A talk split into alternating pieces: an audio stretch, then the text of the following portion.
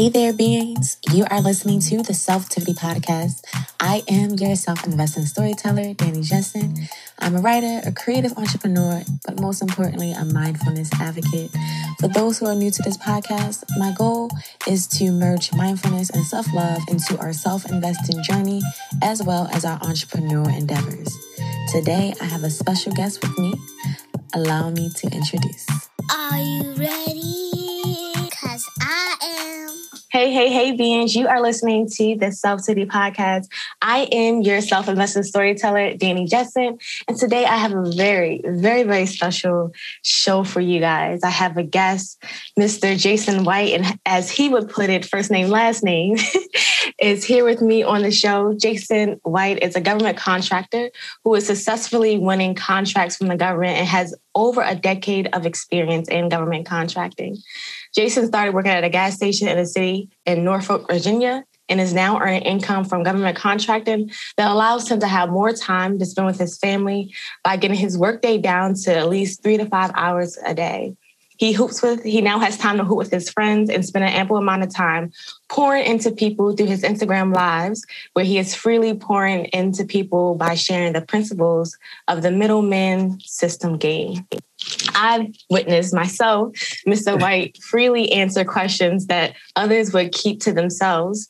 And it's one of the reasons I wanted to invite him on the show today because, Mr. White, you are a dope being. Uh, I feel the authenticity um, when you're on your live. I'm just, it's just very inspiring to hear your story and to also see you interact with people like, you know, they're your family. Like you really give off that vibe that you appreciate what you're doing, you love what you're doing, and you also love people. So I'm very happy to have you on the show. No, no, thank you for taking the time to have me here. It's a pleasure. It's a pleasure. Awesome.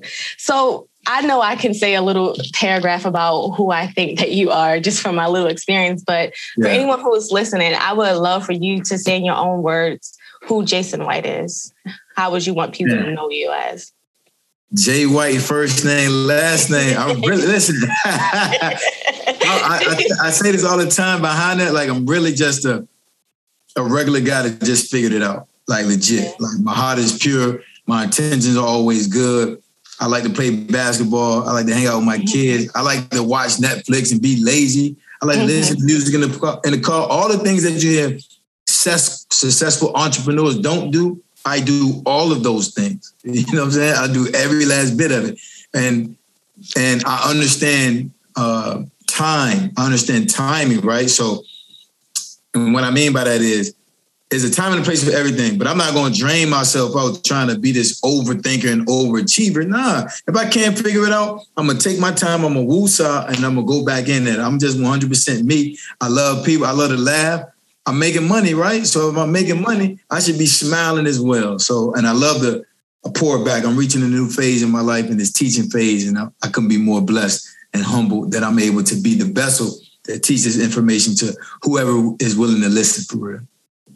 Yeah, so I'm glad that you you you left off on that because when I think about someone who is as as successful as you are in government contracting, I would expect you just to just do your government contracting. So why did you um what inspired you to actually start your program that you have? Um, doesn't it take time away from the government contracting? Does it have a lot of demand on you or what is your inspiration behind starting your program? Yeah, the crazy thing is, I always had a version of the program. My people always wanted me to teach them, right? They knew, okay. they started noticing the change, and a different car, the house got bigger. I'm yeah. wearing clothes a little better, right? Um, my yeah. trips are staying out a little longer. They noticing certain things. They like, yo, what are you doing? And I would try to give them the game. So one day, the individual I was giving the game to, he just like, man, this is this is just too much sauce, man. Like you have to package this and and give it to the people in a certain way where it's not time consuming for you. Because originally, back in the day, whoever asked, I would just take my time with them and, and boom, go through with them one one on one, one on one. But obviously, I can't do that anymore, right? But yeah. me teaching and the course does not take away time from my government. Con- I got 42 contracts total. Mm-hmm. And out of those 42, 30 of them are uh, five years and better. So that train is rolling. That that yeah. train is rolling with or without me. they good over there, right? That stuff yeah. is good. So now I can transition and have my efforts and energy over this side, which is the teaching and mentor phase. So it doesn't it don't take nothing away. I love it. So I want to bring up uh, a story that you share uh, when you first got into government contracting, Yeah. and you basically say how you know you met a friend of yours at the gas station. They mentioned government contracting, and then he, I guess, he went off to jail, and then you really didn't know where he was, but you had that ringing in the back of your head, and so you started doing your research and getting getting some answers. So at that initial stage, I'm thinking about, and let's let's talk about this like mindset ways, um, or mindset wise. I'm not sure how I'm saying that, whatever. But mindset, sticking to your mindset. What was your mindset like when you went into the research mode? Because with you not knowing what government contracting was, what was your strategy in order to get the answers? And did those how did those answers lead you to the next answer? Are you following me? Yeah, I'm following. See, this is dope because number one, I'm not an overthinker, Okay. right? So, Yeah. so when we talk about research, number one, I don't know how to go in depth on research, right? So I just take what I see and then I take the information, I try to execute it. Okay, that didn't work. Let me do some more research. Okay, boom, I got I got some more information. Now let me execute it. Most people, they will research everything and then start to go. I don't do that. I bite size mine's out and then I go as I research and go, research and go, research and go. So what I'm essentially doing is what Will Smith always talk about, failing fast and failing quick. Because I'm I'm not gathering everything, but I'm learning quicker than others that want to gather all the information and then go. I'm learning way quicker than them because I'm executing or attempting to execute. So my mindset was just like, you don't know it anyway. You don't know what you're doing. You don't know the lingo. You don't know what avenues to start. So just go and mm-hmm. figure it out on the way down. And that was that was my whole mindset. My, I mean, you know, YouTube University back in 2008 Yeah. was trash. I'm sure. it was trash. And then, you know, in my lane, it's still trash because the, you know people try to give you information just to make you be on the hamster wheel. That ain't Yeah. my style, you know. And my style ain't like that. My style is I'm giving you information so that could take you to your next level. And then boom, I'm I'm I'm, I'm gonna let the universe pay me from that point. So I'm Yeah. good. But you know, my mo- my mindset, my motivation back then was just like, man, come on, let's just get to it. Let's just Yeah. go. Yep. Awesome. So, okay, so you're researching, you're researching, and you mentioned also that it took you about three years to get your first contract. And I believe, and you can correct me if I'm wrong, I believe that first contract didn't pay you a lot of money, but you were still happy about it. Was I? What? I was excited about it. Number one, it did take me three years to win my first contract. That's the first thing. That's that's not a uh, that's not a gimmick. That's not a tagline. That's Uh-huh. the facts. Yeah, and yeah, it was, yeah. yeah. and it was only paying me $125 per month. But Mm, here's the thing that I loved about, about that situation. Yes, it was only $125 per month, but that's $125 for work that I'm not doing. That's $125 for something that I finally figured it out. I got it now, right? Because what I don't always continue to say is two months later, I won another contract for $7,000 a month to me in my pocket. So that 125 was the learning curve, but it was bigger than the learning curve. That 125 was like the, the extra engine, the Red Bull. You know, Red Bull give you wings, right? That was Yeah. my Red Bull. I was, I was straight. I was straight right after that. I was good. I was good to go. yeah. So Yeah. the three year period of, I guess, a lot of failing. What did what was your mindset like during that time? Like, was there any moments where you felt de- defeated, or how did you kind of keep your engine going? Were you saying, you know, I'm gonna still keep trying it out? Because I So, feel like I three years is a long time to to be doing something. They say like, you know, give yourself six months to a year, you got it. But when you Yeah, get to yeah, second they- year, third year, you can start to get weary. So That's why, that, and that's why I want to. That's why I always ask, who are they? You know, they say, who is they? You feel me? Like, who are they? You know what I'm saying? listen. Like, I do. I do my thing. I, I did my thing for three, but I, I say this all the time. Well, I'm just starting to say this. I'm sorry, I don't say this all the time. I'm just starting to say this. I quit in that second year. That second year, I straight up quit. I was like, yo, forget this. I can't do this no more. I had my self doubt. I had my woe is me moments. I had my pity parties, all that good stuff. I was just like, yo, screw this. I'm done. You know what I mean? Mhm. But, you know, it's a thing called uh, you know, motivation. You know, motivation is up and down like an elevator, right? Yeah. So after I quit that second year, my mom, my homeboy's mom came back up to the gas station and she gave me some motivating words at the moment, and that was enough that I needed to get me right back in the game. Do you know I mean, or remember it, what she said? Yeah, of course. Yeah, you want me to tell you what yeah, she tell Me, tell me, tell me. All right, so Peter my mama, my my homeboy, mama fine anyway. She look good. Uh-huh. She, she fine. you gonna take anything she say just because? she could have told me, listen, listen, baby boy, stay at the gas station for another twenty years. I would have uh-huh. said, yes, ma'am, you right. You know what I'm saying? But. but she was like, she was like, look, you haven't written my son you know, and I understand why you haven't done that, but he would want you to just keep going in whatever you need to be doing. He don't want you to just be settling. So she never knew that I was fooling with the government contract. She never knew that. Okay. But she was saying stuff like, he wouldn't want you to settle. He don't want you to just be existent. And words like that, I was like, yo, she right. I, I'm I'm just out here just floating around like a ghost. Like I can't afford nothing. I'm living worse than paycheck to paycheck my check was already spent before I even got it. And, you know, I, I never really seen no real money. Like yeah. no real money. So when she was talking about existing and living and all that, mm. I'm like, yeah, it's go time. And next thing you know, it still took me another after that conversation I had where it still took me another eight months. That's just because of who I am. I only got a PhD, right? A public high school.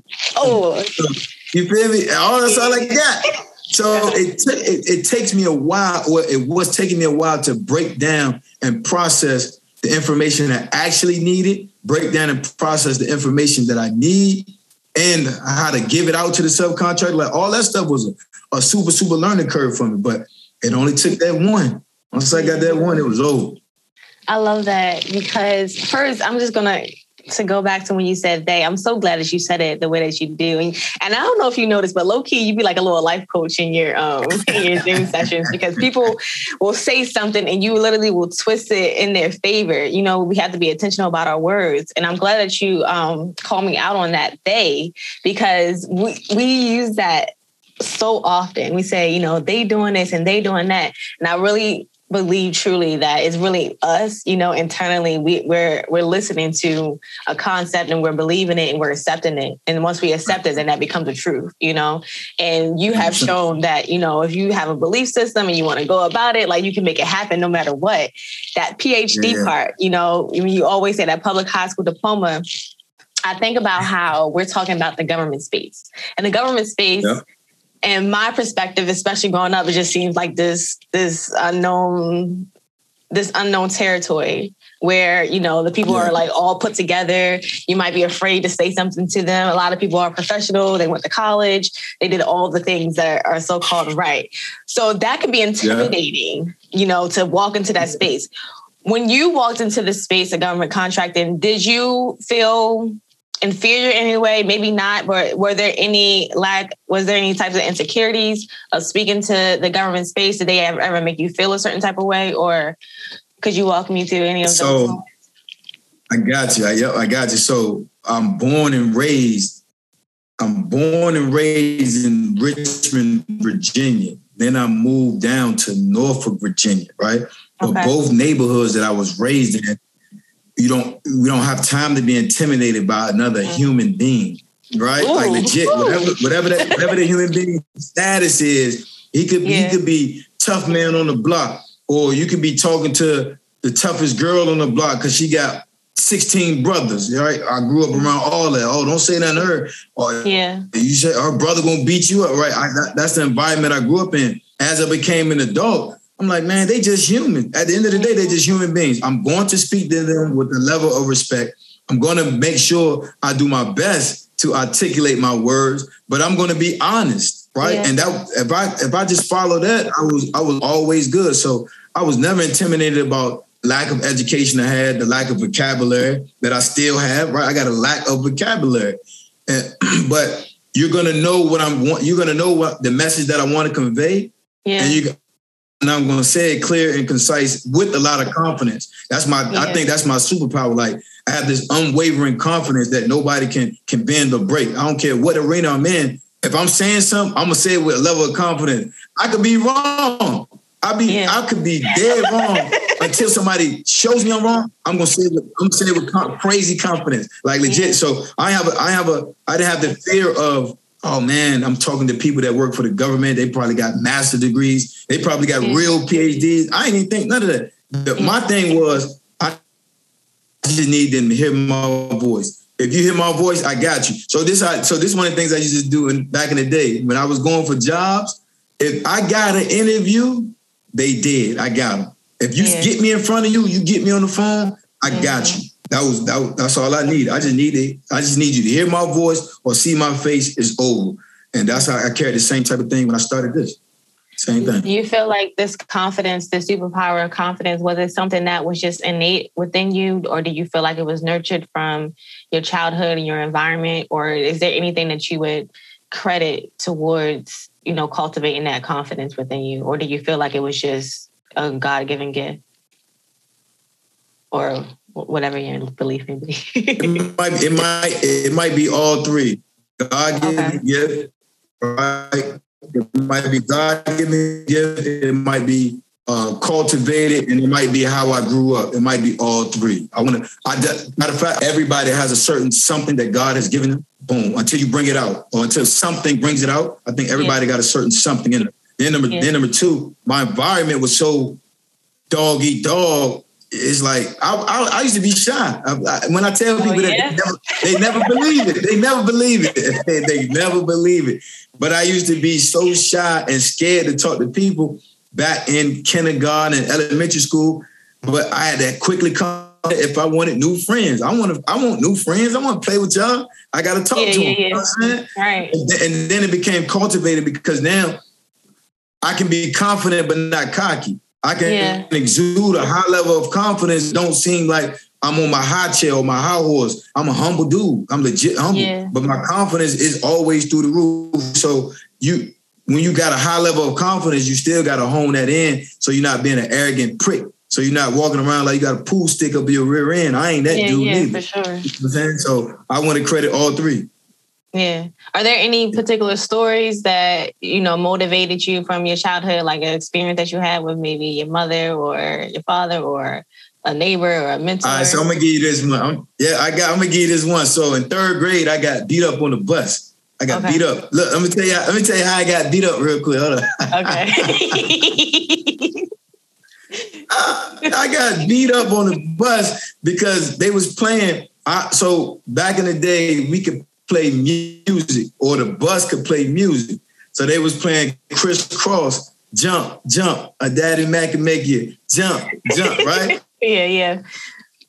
I'm I'm dancing to the right. There you go. You feel me? So I'm dancing to the joint, but I'm in the tongue. They punched me in my face like twice. Bing bang. Started making me cry. Yeah, so I, I go to the front of the bus and tell the bus driver. And I said, the bus, I said, Mr. Bus Driver, I can't think of his name. Mhm. I said, uh, Ronald, name was Ronald. Ronald punched me in the nose twice. he said, son, let me tell you something. If you go through in life, keep getting punched in the face and telling on people, and you're not doing nothing about it, you're gonna always get punched in the face. I said, man, yo, so in my mind, I'm thinking, I'm thinking he want me to go back there and fight, but he giving a third grader some futuristic life lessons. You know what I mean? Like about getting punched in the face and getting back up and stand up on your own too. I always remember that. That's crazy because number one, I always remember because I got beat up. That's the first thing, Yeah, right? for sure. I always remember. but number two, but number two, the information was legit. Like it was a it was a real thing he said to me. So story right there has always had me to be like, man, forget it. The worst that can happen is I get punched in the face, but I'm gonna get right back up, so I ain't tripping. yeah. I love Yeah. it. So Yeah. let's dig into government contracting just a little bit. So Let's do it. it looks like paperwork is the name of the game, right? Is that a lot of of getting into the middleman system is to know the paperwork and what does that actually mean? Like, what is it about the paperwork um, that do you need to conquer and understand in order to be a part of the government contract game? Yeah, so this is good. This is a good question. So you have to be able to understand the processing of paperwork, right? What do we actually need? Because the federal government will always give you more information than you need because they're mandated to do so. They're giving you tons of information. You don't even need it all, but they're mandated to do that. So now you got to break down what do you actually need? What am I reading here? What what do I need to know? What's my frequency? what am I actually submitting? So once I broke that down, because like you said, paperwork is a scary thing for individuals coming to this space. But I break it down so easy, that ain't even the biggest thing. The biggest thing is is pricing, not the mm-hmm. paperwork, not the way I teach my students. So we worry about the the the, the paperwork aspect is a key because you got to you got to read, but you just read the sections that I'm asking you to read, and then you're able to move forward in the process.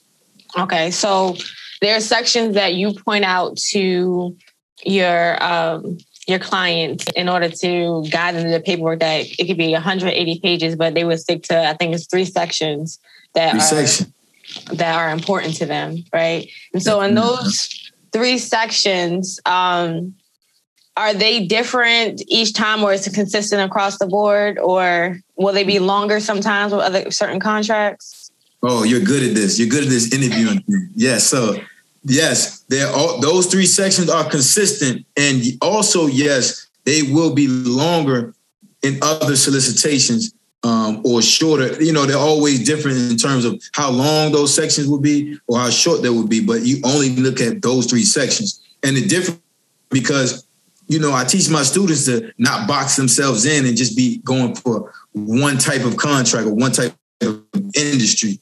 We're going after everything. The government say we can do it. So let's figure it out. Let's let's get it done. So we're going after everything, but there are solicitations that are more in depth than others. But my, one of my students said to me the other day, I just want to go for the easy contracts. I'm like, well, they're all easy. You're not doing the work. So help me help you. If you ain't doing the work, and isn't it all easy? If your if your work is reading, that's pretty easy to me.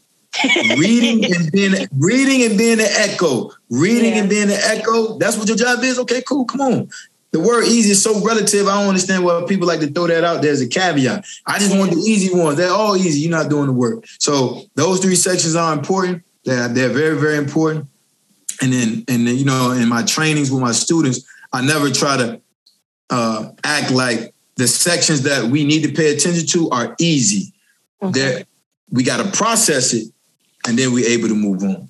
Okay, I'm glad that you pointed out the the easy contracts because I feel like with it being an overwhelming space to someone who is new to government contracting, when when I hear the word easy, I'm thinking, you know, is there are there certain contracts that a, a, beginner should go after because all of the there like for instance, there could be a government contract that a new person would go after that requires, you know, technical expertise, right? The other one might just require them to get um, a, a, a contractor to go in and do a cleaning, which might be two different types of contracts types. Okay. Well, so one seems a little bit more um, there's more work involved, and so that would be, I guess, the quote unquote easy. Okay. Are, so, with so with that in mind, are there particular contracts that, in your experience, are that may take less time? I guess saying easy, we're taking easy out of it, but may take less time because of the demand from the government is not they're not requiring all of these different types of responses, but they're yeah. just like, give me this and you know, we'll go with it. The the bid is low or something like that. yeah. Yeah, I follow what you're saying. So here's here's my answer to that. So in my experience, because I was going after everything and then I started to win everything, there's no uh, solicitation I put above another one just because you're new or just because you're old, right? They're all times, number one, they're all time sensitive. So they all have due dates. They all got to be doing at a certain point. So that's the first thing. Number two, we middleman and subbing out everything. I'm not doing any of the work. So I don't care if technically uh, they need a description. If the government is asking me for it, I'm asking my subcontractor for it. I don't know technically how to do this job, but they do. That's why they're my subcontractor, right? And it, that's the that's the wave and that's the model. So I'm not doing any of this work, but the paperwork aspect, I'm making sure it reads well and is detailed in black and white because a lot of people lose federal government contracts because they want to be glamour and glitzy. When I'm just teaching my students, just be black and white. If they ask for it, give it to them. If they don't ask for it, who gives a crap? Stop. Yeah. This is not a this is not a thing where you get brownie points because your documentation got a letterhead on. They don't care nothing about that. They don't care that your company got a, a fancy website. Who cares? Because if they're not asking for it, don't try to give it to them. And that's where a lot of people lose it at. But in terms of, you know, different levels and as a beginner or as a, uh, you know, intermediary or expert, I will say this, as a beginner, we stay, I teach my students to stay away from product-based solicitations and okay. only go for service-based. There's a reason for that because service-based solicitations will help you create a foundation of residual income coming from the federal government because it's a service. The janitorial contracts are almost always five years and better. The lawn care contracts, IT contracts, um, roofing, construction contracts, um, any anything service based maintenance, elevator maintenance, generator maintenance, anything in terms of that level, it's going to give you a four or five year run. When you go for a product based, number one, you got to pay for that product up front first before the manufacturer send it to the government. You might not have the capital, and I don't teach my my students to get loans, care about the. I don't do all because I didn't I didn't have all of that. Right, yeah. I had none of that. I had no resources like that. So I'm teaching my students exactly how I came up and the effective way how I came up. So you don't need the loans. You don't need to go out there and raise capital, raise funding. You don't got to do none of that stuff. Yeah. Because we're not going for the products yet. Once your company has a few service-based solicitations underneath their belt, guess what's going to start to happen almost every single time? The federal government going to call you and say, hey, can you provide this product for us? And at that moment in time, now you're ready to go. Now you're good. Okay. So is there a certain uh, student that would benefit from your program? And when I say this is, I'm guessing that people who have a certain niche or niche, I know people say it differently, but they just want to do real estate. Like they, they've been doing real estate, they have a business, they come across you and say, oh, wow, this is a really you know, neat concept. How can I apply my real estate business? Now, if yep. they wanted to go, they want to be a part of your program and they wanted to keep real estate and just use real estate, do you think they would benefit from the structure? Could they still find value in it? Or yeah. is it something that would be limiting them if they didn't go after everything? Because there you go. They gonna limit themselves. People do it all the time. They get it, they jump into the program, they say, Jay White, I got an amazing real estate company. I got an amazing digital content company. I got an amazing marketing firm. I got an amazing education program. I always say this the exact same way. Congratulations. I'm, I'm proud of you. I'm glad you did that. but the federal government doesn't care. Here's why. Yeah. They will tell you what products and they will tell you what services they need. So you don't got to say, hey, look at me. I have this. They telling you, no, listen, listen to us. This is what we need. Right. So now once you provide them what they need, now you can circle back and say, hey, I provided you a couple of contracts for what you needed. I fulfilled those. I actually do real estate. I actually have a, a, a, digital company. I actually have an IT. Now you can utilize the services from your company outside the federal government, inside versus the other way around. Everybody tries to do this. It's a government eh, because everybody knows it's government contracts for every single thing. Everybody knows that piece.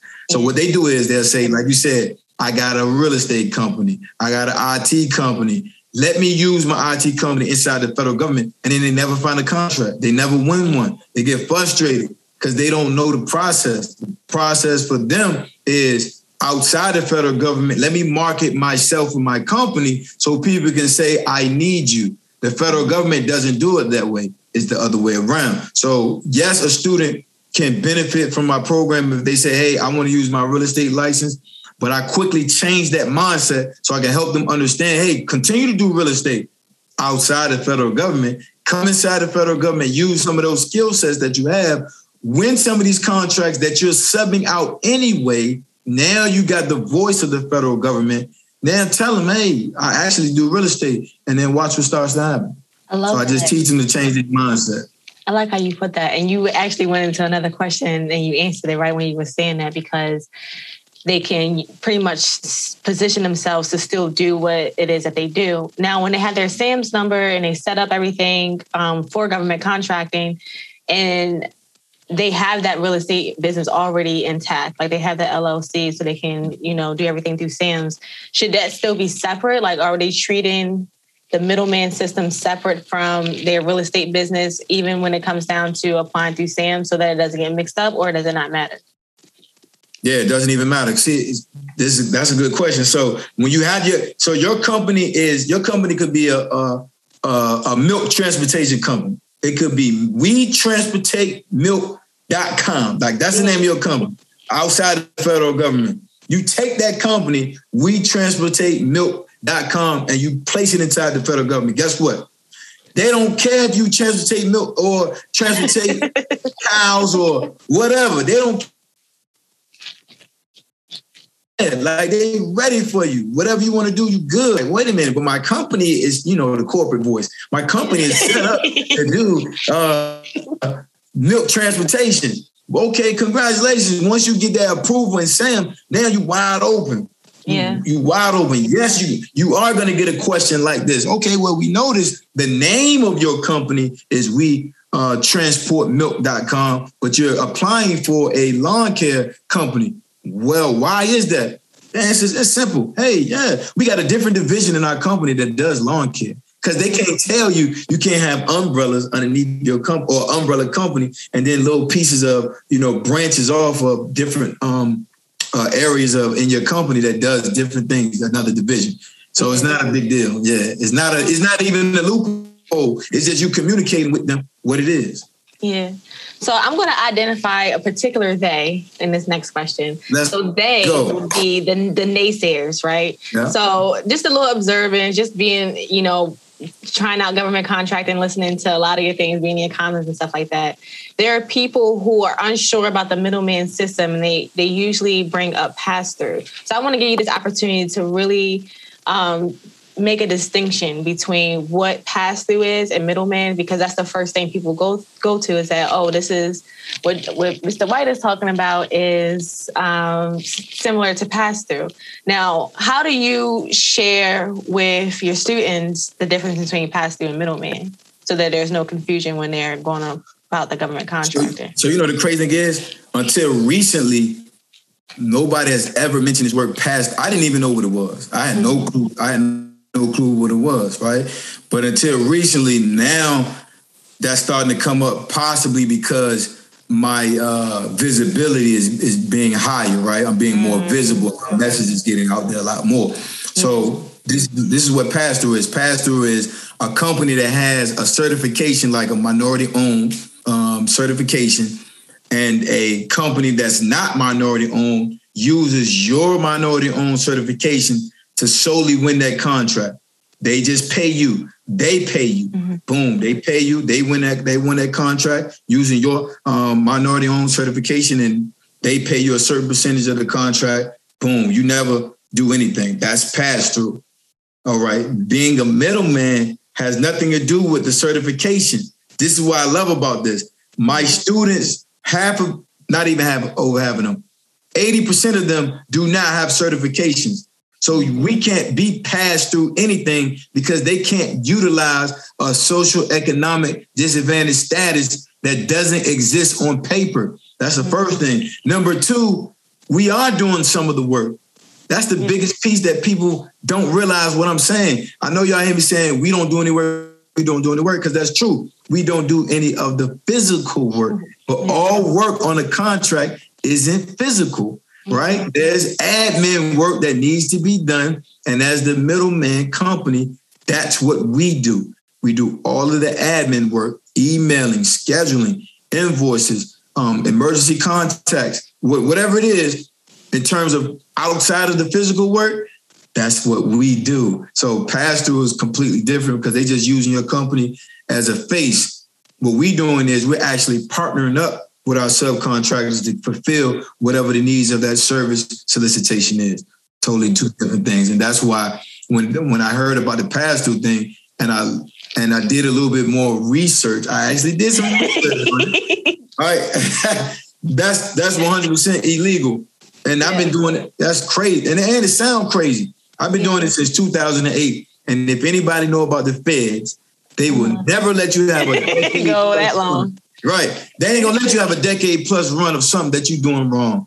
Yeah. Especially if you're trying to shout from the mountaintop. So, um, my reign, my reign is continuing, is going on in terms of I've been I've been doing this because when you even when I break down the uh, paperwork to some of the naysayers that are actually my students, they they became my student. Mm-hmm. They still a little bit confused, and yeah. then there's documentation that shows you that the federal government understands that you're going to sub out this contract. They understand it and they know it. And so they give you documents to sign. So you're basically saying, oh, they're basically saying, hey, we know you subbing out this work. And when I showed them that, they whole jaw dropped. They couldn't wow. believe it. But because so, you got to think about it, I didn't make this up. I didn't make up being a middleman. They uh, been doing this. This this ain't new. I just I'm exposing it to mm-hmm. everybody that wants to listen on how simple it is to get started and to win multiple contracts. Yeah. So in relationship to okay so let's hit on the the government contract knows you're going to subcontract automatically so aren't there businesses that would do the, all the work or yeah. why why are they all automatically giving you that that paper that say that we know you're going to subcontract good good because the federal government is mandated to provide a certain dollar amount to total small businesses right okay. But because they have to provide that certain dollar amount to total small businesses that don't mean they can distinct from a big contract or a small contract just because they have to give a dollar amount to total small businesses. So here's what I mean. It could be this contract for 2,000 to maintenance, 2,000 elevators could be designated for a total small business. A total small business can't handle that. Yeah. Like they know that. They, they, they instantly know that. So they know, okay, we got it designated for a total small business, but we know this total small business is gonna need help, aka subcontract out pieces of the work that they can't uh, physically do, or just do. Period. Overall, that's the first thing. Number two, there are a lot of companies that bid and do the work themselves, but they quickly run into issues with companies like mine who actually try to reach out to companies like theirs to partner up. Why bid against me when you can bid with me? Yeah. That's all, right? Less competition. Now, you know, I'm, I'm telling you, I take and I take the streets, I take the street communication and I just bring it right to the boardroom and everybody can quickly understand. They can pick up what I'm putting down as soon as I say it. As soon as I say it. Definitely. I am I am a witness of that. Like, you definitely make it so much easier. I mean, I was following government contracting before a while before I ran into you. But I was just like, I was in PTAC. You know, you say PTAC suck. They're okay. but I was I was working with them. I had a mentor that did government contracting. Like everything just seemed like, oh my God, like I don't understand. So I was just taking things like you did, like mm. bits by bits. And I feel like sometimes when you really want something, you do it bit by bit. You run into sources like you because you was you broke it down so easily. And I was just like, like it was just a breath of fresh air because it all makes so much sense and it's kind of getting rid of any fears or or any like, oh, I don't know if we could do this. Like you literally had an answer for everything and it was so simple. Your answer yeah. didn't sound like it was just all this jargon and jumbo talk. Like it was just like, Okay, right. I get it. it. feels like it's you see, how, you, you, see how they you see how they do me on my Instagram. They just be coming with all the questions, bang, questions, bang, questions, bang. questions. And you be answering them. You are so like patient. You're patient,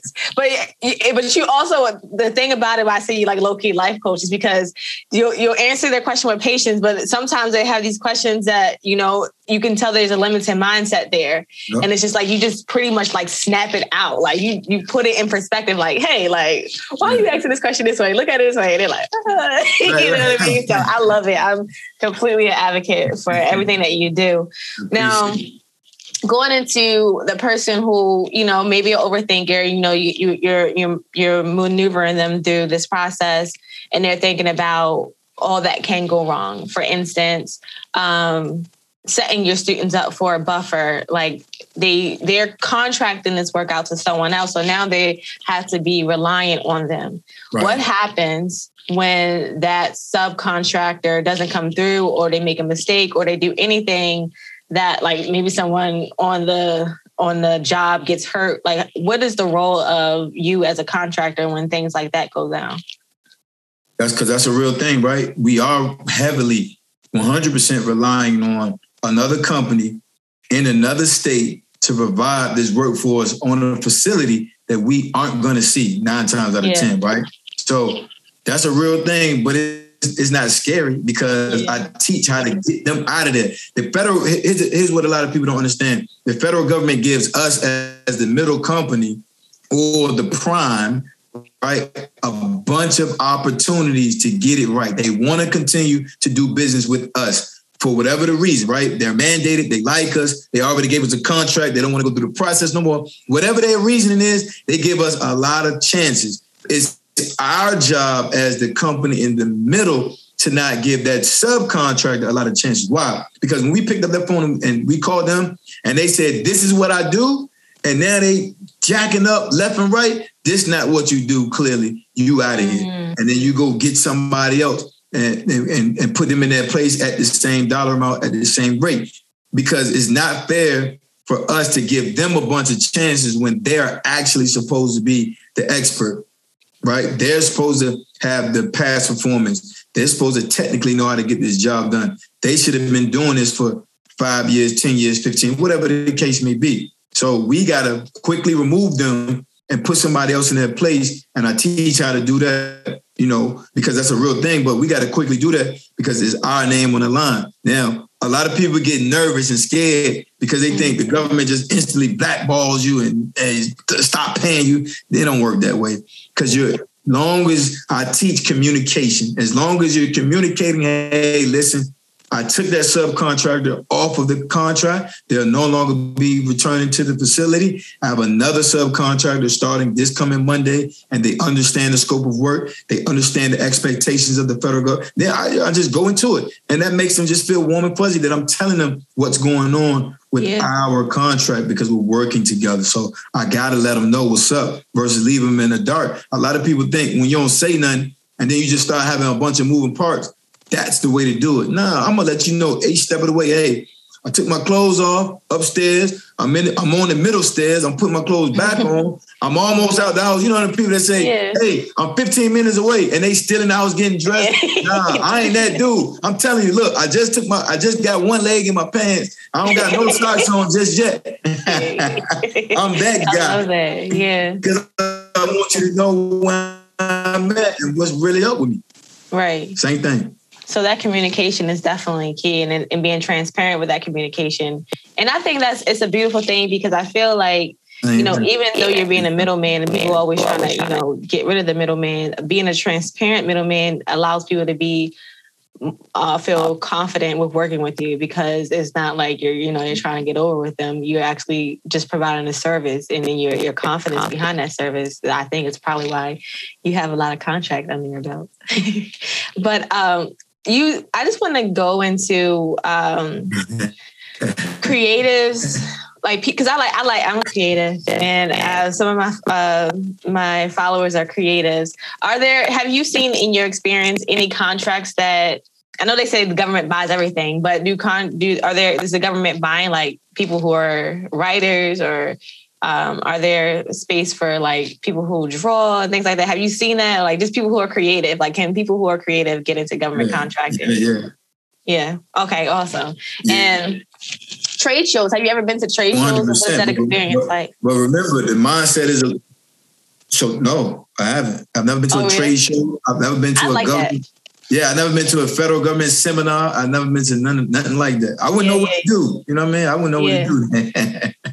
I like I think that's cool because it would you know people like you know you gotta you know get to know people in the government, go to these trade shows, you know, get on their good side or anything like that, or know them before the contract goes out. It just seems like it's already provided to someone who already knows them. You know how to say you have to know people. Is it? I mean, it, so I hindsight is twenty twenty. I could see the value in going to one, but you that that means you marketing yourself. That you don't have to market yourself to the federal government because they're telling you what they need. Just because I just because I walk up to somebody at, a, at one of them trade shows or day shows and say, hey, my company is this, I'm registered in SAM, SAMS.gov. This is what we can do. They go say, oh, okay. And guess what? Five seconds later, here comes somebody else saying the same thing. Now they got a stack of business cards like this, and yours at the bottom or the middle or in the trash. That, that stuff is almost like, ah, I could do it, but how do I stand out there?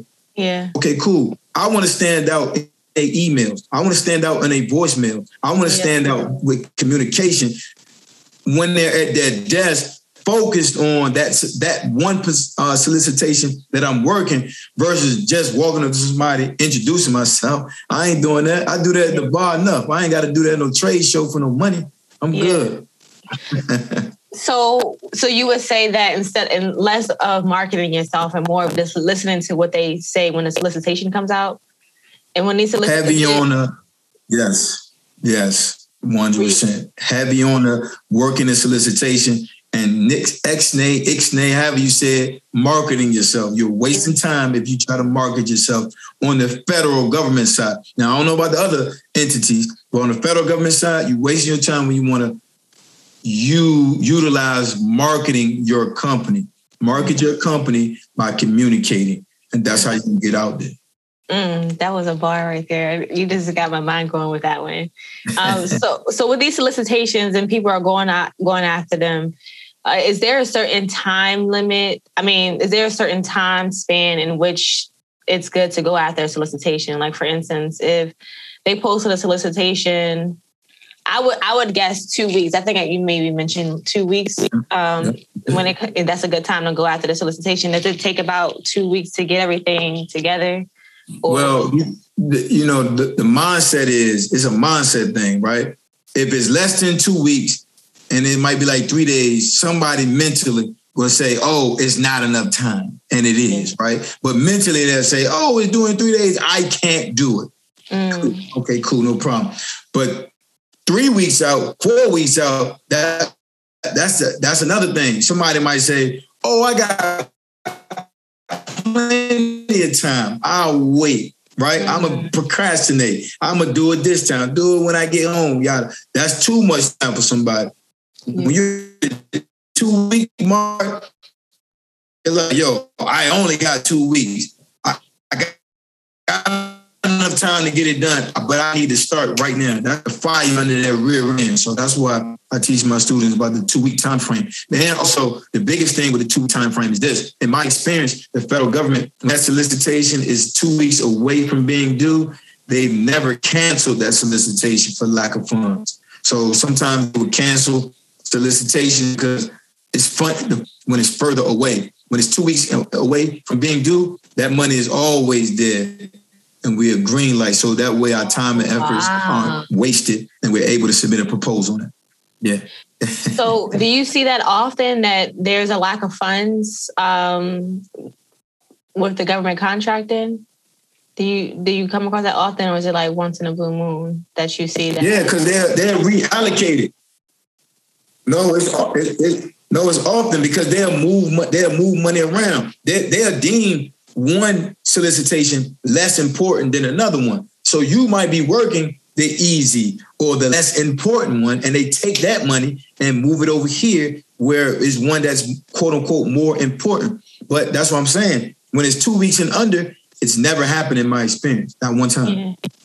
So when someone gets in the, when someone gets into the groove of hold on, take my, my mic.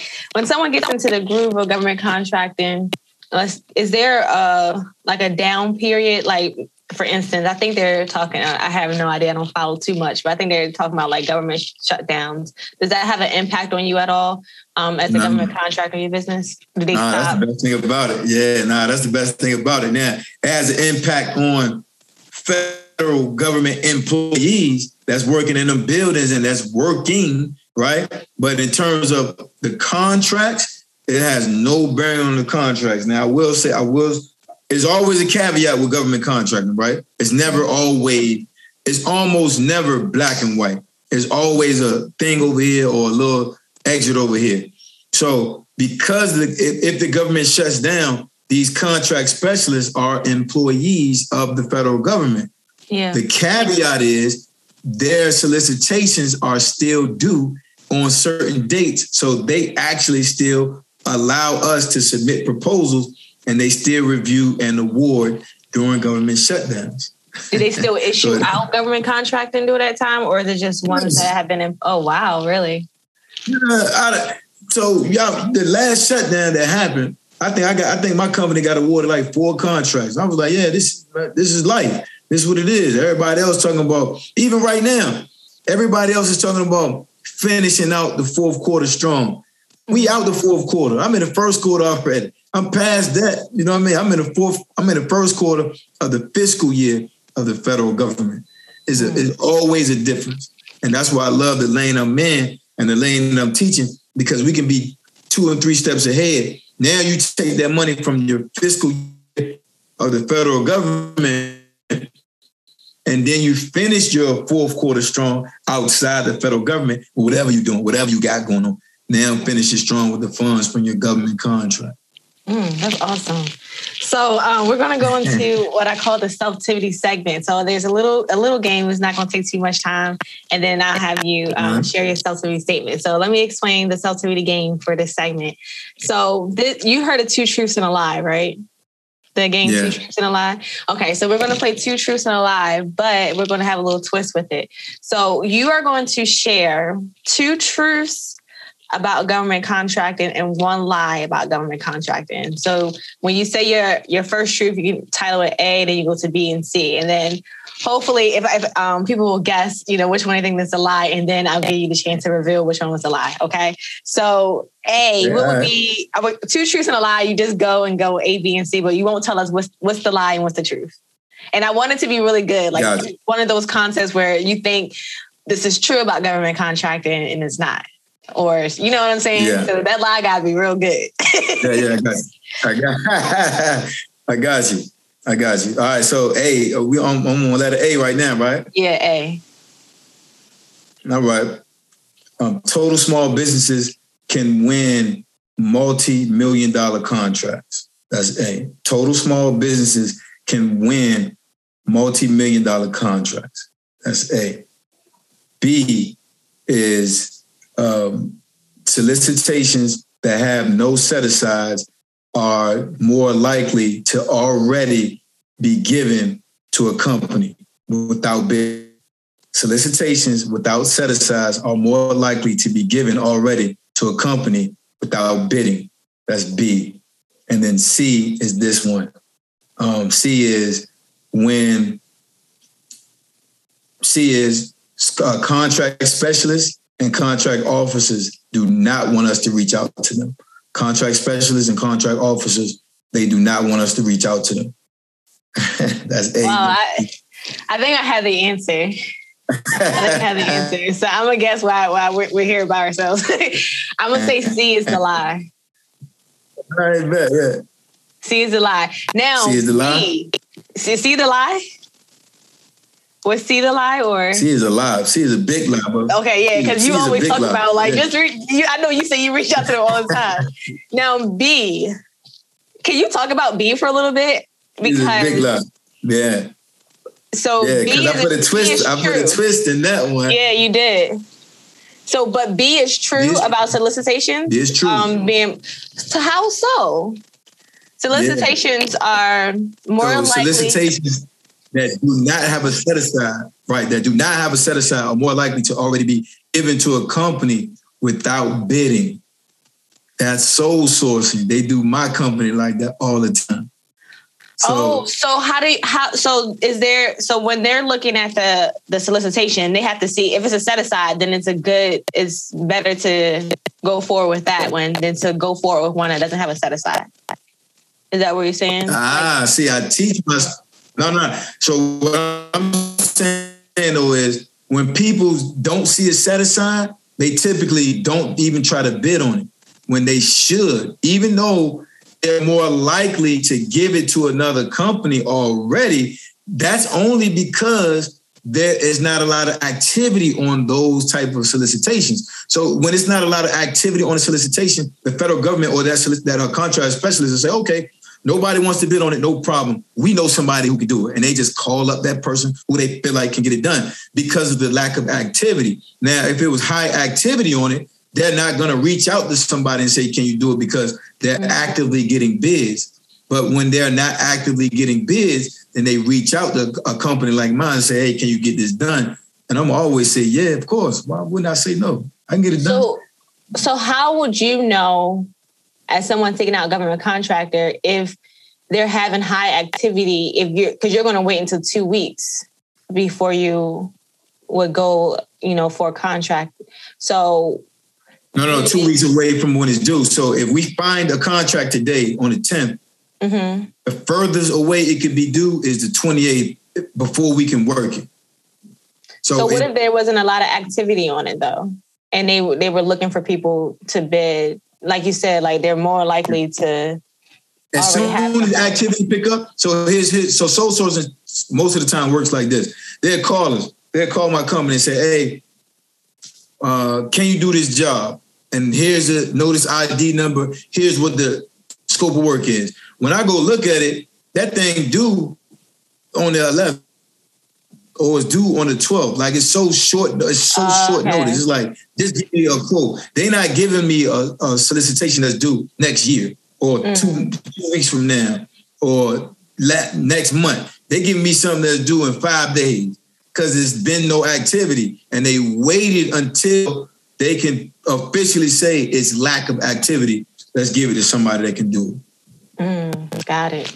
Well, Mr. Jason White, first name, last name, I truly appreciate you coming on the show. I was so happy when you said yes. I was like, I didn't expect it. I was I'm just going to try my shot. That's what he said he was doing. Uh, I was going to shot, Danny. I wanted you to come on the podcast and, and you said yes, and your team reached out. So I want to thank you and your team for connecting with me. And I want to give you this opportunity to close out with whatever you want to share um, about your program about um, how people can connect with you and maybe anything else you want to say to close us out. So number one, I appreciate the opportunity for coming up here and you rapping with me, asking me some amazing questions. You know what I mean? I can I can see the wheels spinning in your head right now, and that's what that's what I love, right? that's what I that's what I love. And then then number two, um, one of the things that I always say in terms of um, when I was having those woe is me moments. I was at the gas station. If I was like this, I'm up, it's time to get it. Like every time I woke up, I would say that to myself, okay, I'm up, it's time to get it. And once I said that to myself, it was like I'm switching the battery on in my back to mm. just continue to go. I didn't have a whole long thing where I gotta go to the mirror, look at myself, and yeah. then do it. No, once I once I open my eyes, I say, I'm up, time to get it. And then boom, I was off and running. I really want to encourage people to understand when you come over in this space with me as your mentor, as your teacher, I'm not dropping nobody off. I think that's one of the most impressive things that people say back to me, right? They say, man, I just thought I was going to buy your course and then I was on my own. It ain't even like like that. I never leave anybody on their own. You buy the course, you get access to my heavy on Q and A. I also provide other avenues uh, and platforms where you can ask me questions. Just ask me questions. Just go in because my goal is to get people to the next level. My goal is to not say I sold a miss to say I hope to make people win their first federal government contract, and I take that extremely serious. I'm proud of what we've been doing so far in terms of helping students get to their results. I'll never tell anybody I have the best way of doing government contract. I just have an effective way to help people get to their results, whatever that result is. But just do it, right? Ain't no time to think, ain't no time to research the research and then research that research. Just come on, jump on board. Let's get to it. The money's there. I got yeah. you. and that's how I am. I'm researching and researching, but you know, I, I would say it was definitely a blessing to, to run into someone with your mindset because it really just takes away a lot of that weight. And um, to everyone who's listening, the um the government contracting gig or thing or whatever i feel like it's a way because i like i'm focusing right now just so you know jason on a lot of passive income conversations. And i feel like even though there's some activity or active work with government contracting is pretty much set you up to you know really live your life more abundantly and what I say, live your mother loving life. So I hope that anyone who who found benefit in this this conversation today to follow you on IG um, because you continue to to share your, your knowledge there um, and your there's the weekly Zoom calls and the and the, the events that you have um, when you have the the in city workshops. Are you having any of those come up soon, or are that's going to be to be announced? I am. I am. I'm glad you said that. So we're actually this is crazy that I'm saying it this way, but mm-hmm. we're actually going to have a tour. We're going to have a federal government contracting workshop tour. I'm gonna list about six cities, and I'm just gonna uh-huh. go in. If you, if you ever if you don't follow me on IG, make sure you follow me at I am Jason White underscore. Uh, you got my the information on the tour and all the cities that I'm going to. They will be listed on that website. I know Chicago and Atlanta and Houston are the top three cities, and then we're gonna figure it out for three more cities from that point. But uh, I think we pretty much already got it lined up. It's to be exclusive numbers, so I don't do like you know, 500 people, my numbers yeah. are small because I'm intentional. We're working. Mm-hmm. We're doing the workshop. I ain't just sitting there talking to talking you to death mm-hmm. on the mm. podium. We getting to work and we're intentional about time. So I encourage everybody, if you can't afford the course just yet, if you have the course, if you already tapped in, either way, it doesn't matter. Make sure you find out what city I'm coming to near you and come pull up on your boy. I got you. I know that's right. Well, thank you so much. And to everyone, until next time, hold on to you as much as you can. Hold on to your health, your being, and your mind. Be mindful.